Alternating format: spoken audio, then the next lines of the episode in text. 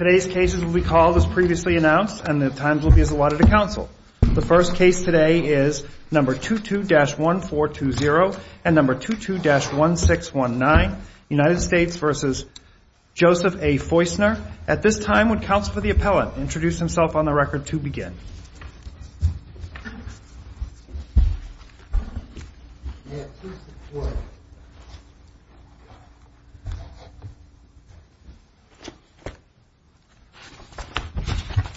May it please the Court. My name is Lawrence Gerzog. I represent Joseph Feusner. I did not have anything to do with representing him below. Excuse me. It'll help a little, I think, if you pull the microphone a little bit closer. Okay. Is that better, Judge? That's better, yes. Okay, very good. My wife accuses me of mumbling all the time, so I guess it's true. Speak up, though. Um, As I said, I had nothing to do with the proceedings uh, below. And uh, Judge Kayatta, if uh, I may, I would like to reserve three minutes of rebuttal time. Three minutes, yes, you may. Your Honors, there are two issues in this appeal. The first is, did Mr. Feusner receive a fair trial? And the second issue is, was the restitution order for millions of dollars entered without a hearing, which was a reversible error on the part of the district judge? I would like to address first whether Mr. Feusner received a fair trial. We all know that this was a pro se bench trial, and it became uh, a little complicated, shall we say, because of that. Um, and I think it's fair to say that the judge uh, below Uh, might have uh, uh, taken some liberties with what he said and how he handled the case because there was no jury there. And perhaps because Mr. Feusner was a member of the bar, I don't frankly remember whether he had been disbarred by then or not, but had been a member of the bar. Um, the first thing is that the judge expressed his repeated frustration with delays.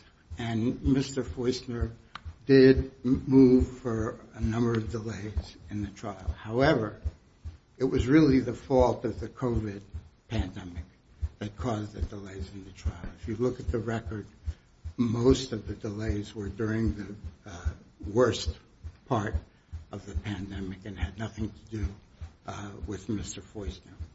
Second of all, as you will recall, Mr. Feusner had an expert witness, and that expert witness was, in his view, critical to the presentation of his case. That expert witness also got COVID, and there was uh, a concern that uh, he would not be able to participate in uh, helping Mr. Feusner defend the case. But counsel, there are long exchanges in the record where Judge Barbadoro, he's acutely aware of the health issues of the expert, and he's trying every which way to accommodate his illness. Uh, they talk about, I mean, there's this issue of he has to be there to see the government's case, right? I mean, he insisted on that. And so Judge Barbadoro tries to work out an arrangement whereby the government's case can be put on Zoom so that he can watch it, I guess, at home while he's recovering.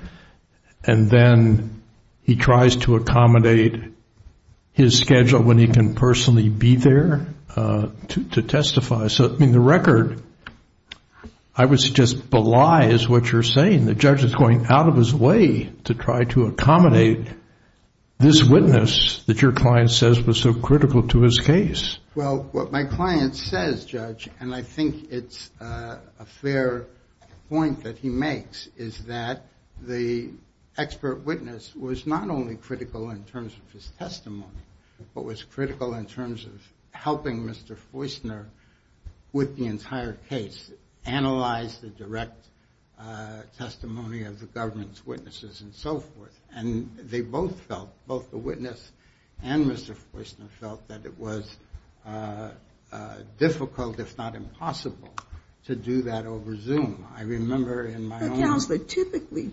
pretrial discovery is exchanged, which assists the expert witness in understanding the government's case. I missed the first part of the question, Judge. I said typically pretrial discovery, even in criminal proceedings, because there's an exchange of information... Yes, Your Honor. ...allows uh, a witness, such as this expert witness, to become familiar with the government's theory of the case. That's true. And and any uh, opinions that the government may be offering to prove the case. So I I don't understand how your client was disadvantaged. Well, he was counting on the expert witness to be, in essence, his second seat, since he was uh, trying the case uh, pro se. Well, he did have standby counsel. Well, he did have standby counsel, but he was uh, somewhat disenchanted with standby counsel, and he was counting on his expert witness to really play that role, at least with regard to that aspect of the testimony. So tell us tell us what question on cross-examination would have been asked had the expert been present, but was not asked.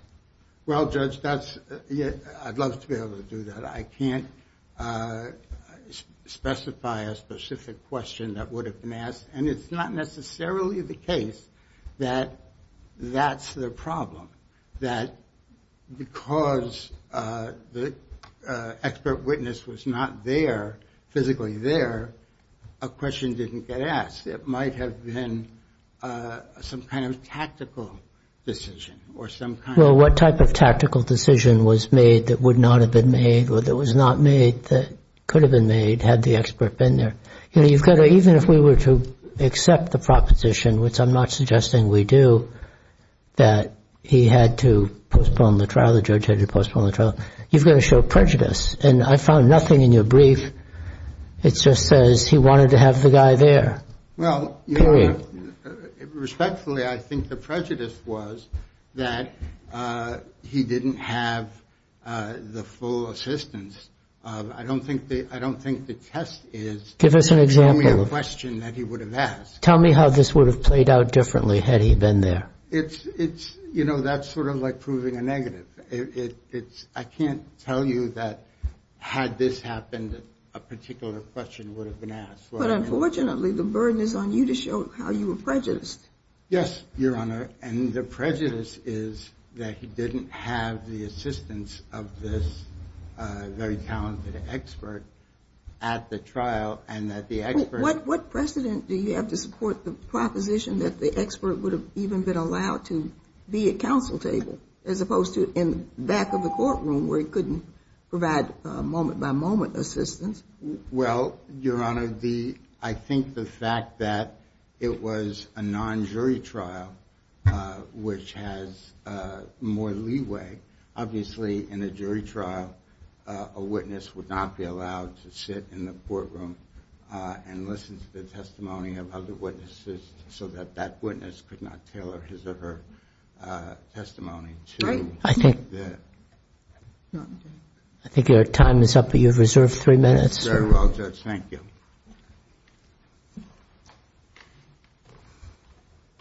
Thank you, counsel. At this time, if counsel for the appellee will introduce himself on the record to begin.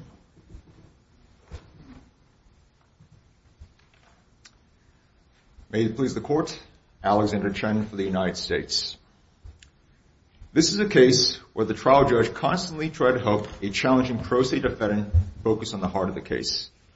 Now, the defendant was charged with lying to get particular loans, but after three and a half years of protracted litigation, it was very clear that he was obsessed with trying to air two decades' worth of grievances against parties from the past instead of actually refuting the government's case. To his credit, the trial judge, as Judge Pez noted, bent over backwards. Throughout the trial, the government decided multiple times where the trial judge gave the defendant a roadmap to create reasonable doubt. He warned the pro se defendant when he was veering off track into irrelevant topics, which was quite often. And at times, the judge intervened appropriately to stop the defendant from going off the rails. None of the conduct described in the defense briefing demonstrates an abuse of discretion, let alone the bias that he has to show in order to get a new trial. Now, I'm going to turn briefly to, since the topic of the expert witness came up, I'll just briefly address that. There's a couple issues with that uh with that line of argument. First of all, the expert's testimony was largely irrelevant to the case. The expert's testimony was purportedly limited to the proposition that entities can use accrual accounting to prepare the taxes and that individuals can use carry-forward losses to offset future tax liability. That was totally irrelevant to the government's case. The theory that the government advanced on was that the defendant did not have any law firm. He did not have any clients. Therefore, all the income that he reported on the tax returns was fictional. And moreover, as the court noted, even if the expert had any relevant testimony, the judge, Judge Barbadoro, offered a solution. He gave the defendant and his expert a chance to watch the trial proceedings on Zoom and to postpone the expert's testimony until he felt available and uh, healthy enough to testify. Both the defendant and the expert agreed, and there was no further objection. And while the defendant repeatedly emphasizes in his briefing and before this panel today that the expert had important uh, expertise to offer the court, of course, at trial, the defendant did not ask the witness, expert witness, any relevant questions. He often tried to go into topics beyond the expert disclosure, which, of course, the trial judge appropriately prohibited. Counsel, can I uh, ask you about the restitution issue? And perhaps opposing counsel might want to use rebuttal time to address that. Uh, there's a striking disparity between the appraisals that were available um, a number of years before the property was sold uh, in an attempt to try to recover some of the losses from the bank. I mean, it's in the neighborhood of 5 or $6 million, is it not? Um, I mean, almost on its face, that suggests that there was some problem with the handling of the property by the trustee and perhaps even by the bank, that there could be such a stunning diminution in value over a period of, I guess, about four or five years. Um, isn't that, on its face, somewhat problematic? And perhaps there should have been an evidentiary hearing to find out why that happened? Uh, Judge Lipez, I would agree that at some point it is possible there to be such a stunning disparity between an appraisal and the actual selling price that it could warrant an evidentiary hearing. But in this case, what the record shows was that Mr. Foistner did offer one appraisal of the Foxbury Drive property worth approximately $7 million. No lender ever relied on that appraisal. The highest value appraisal of the property that was relied on by North American Savings Bank was, I think, about $3.6 or $3.7 million.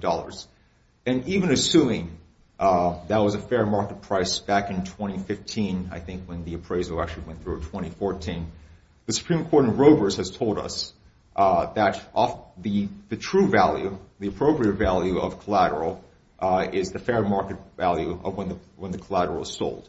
Now, what happened here is that you have a large piece of property. Property by real property by its nature is somewhat illiquid. The once Mr. Feusner declared bankruptcy in 2017, the trustee and the bank, they try to maximize the recovery. They are trying to recover as much money as they can from the property because the odds of recovery from Mr. Feusner are extremely low.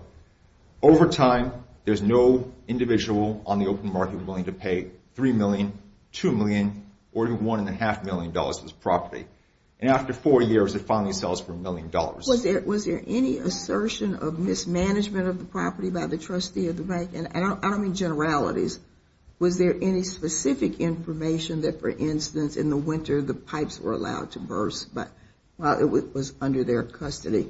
Mr. Feusner below never made such an allegation. The only allegation was a general assertion of mismanagement and waste by the trustee and the bank uh, after his conviction. And was the allegation that he's even making now, as I understand it, is that the pipes froze when the trustee had control over the property? Why would that be the bank's problem? So at some point, uh, my understanding is the trustee abandoned the property and it... Well, suppose the trustee burnt down the property, you know, came out one night and burnt it down intentionally. Why would that be the bank's... Why would... Wouldn't that be as if the debtor lost control of the property and it was damaged and so the collateral is worth less, so the bank gets less, so the deficiency is more? I think in that case, let's say the trustee burned down the property, that would be a break in the causal chain uh, under this Court's precedence in Robers. In that case, the defendant would certainly have a much stronger argument. But that's not what happened here, of course. What if the defendant had the property and it burnt down? Are you saying that would be a break in the causal chain? Oh, if the... No, accidentally. Oh, if he accidentally burned down the property? Yeah. Or some neighbor burnt it down. Why does the bank suddenly lose its loan? So the...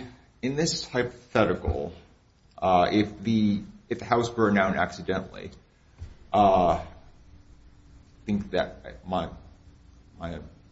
While it's in possession of the debtor. Sure, if if if the bank took it over and it burnt down, that could be the bank's problem. But I was very puzzled by your seeming agreement that if it burnt down while the trustee had it or if the pipes froze while the trustee had it, that that's the bank's problem. Sorry, I misunderstood you, Judge Chiara. Uh, what I intended to say was if it was intentional waste, uh, for example, if the trustee intentionally had burned the house down, then yes, it would... That's the bank's problem? No, that would certainly...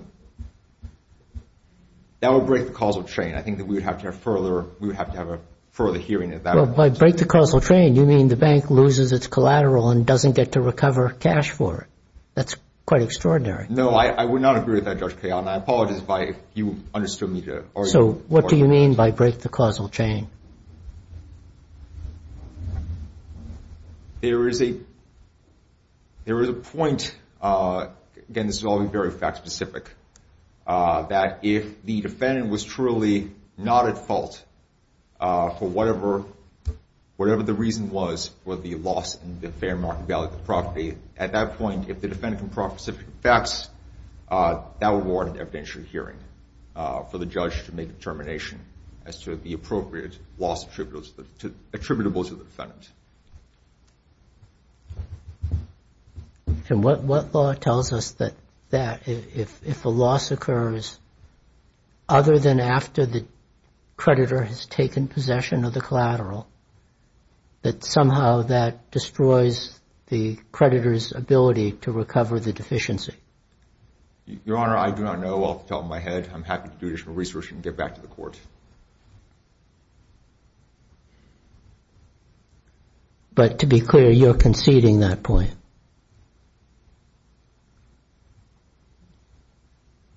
Uh, Your Honor, I think just to clarify, I think the point I'm agreeing with is if the point I would agree is that if a trustee intentionally damages the property or allows waste to happen without doing anything to intervene, that would warrant an evidentiary hearing. If there are no further questions, the government rests on the briefs. Thank you. Thank you, counsel. At this time, if counsel for the appellant would please reintroduce himself on the record. He has a three-minute rebuttal.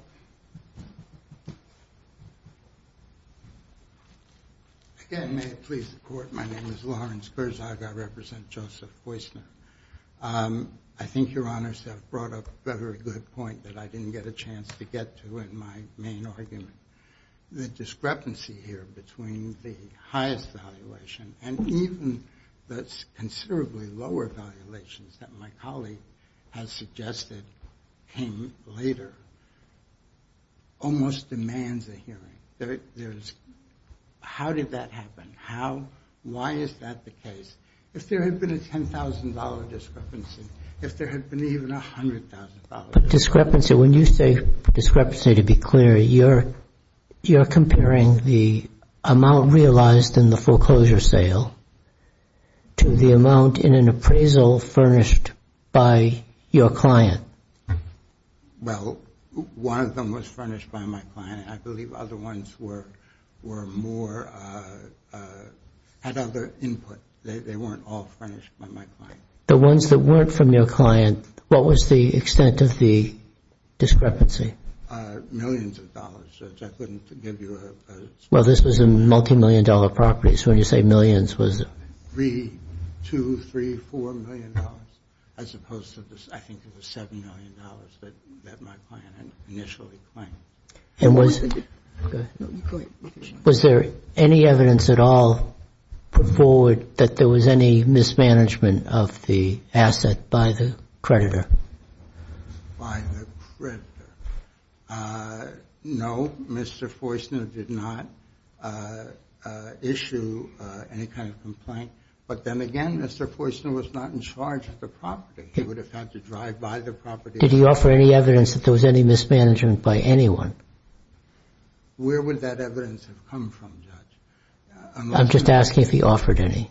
I beg your pardon? I'm just asking if he... As I understand, he did not offer any. No, he did not offer any, but he would not have had any to offer. Well, he could have talked to the trustee, right? Well, he could talk to the trustee, but the trustee... But he could talk to the trustee to find out something very simple as to, did the pipes burst? Is the house in the same condition as it was when I filed for bankruptcy and put it in your hands? He could have... He could have asked that. The trustee would have had no obligation to answer. Um, but he would have had no reason not to answer. Judge, I can't... The trustee has a fiduciary responsibility to the court. I can't tell you what exactly would have happened. Well, what is your theory oh, as to what accounts for the diminution in value? My theory is, I mean, I understand that the real estate markets go up and down. I understand that at any given time, the same house can be worth significantly different. What is your theory for what accounts for the diminution in value? I mean, if you're saying market forces, which is how you started your answer, market forces doesn't account for any kind of mismanagement. What I'm saying is the lack of care. Uh, but based upon what evidence? Based upon the condition of the property, based upon the fact that the valuation realized was so significantly and dramatically. There's no evidence that uh, the market had diminished that much. And honestly, a hearing would have taken, what, one day, less than a day? And all of this would be resolved. There would be some testimony. There would be, what was it worth at a certain point in time? Was there, in fact, a diminution of value? Why was there a diminution of value? And then the judge could have made an informed decision. If we, as I understand it, your client made no proffer of any evidence that he would submit at a hearing. Rather, he seems to say there should have been a hearing so he could engage in some type of discovery to find out how you account for the discrepancy. Or at least have a judicial ruling as to why the discrepancy was so wide. Um, it's, it's as one of your honors pointed out, it's a dramatic, dramatic discrepancy.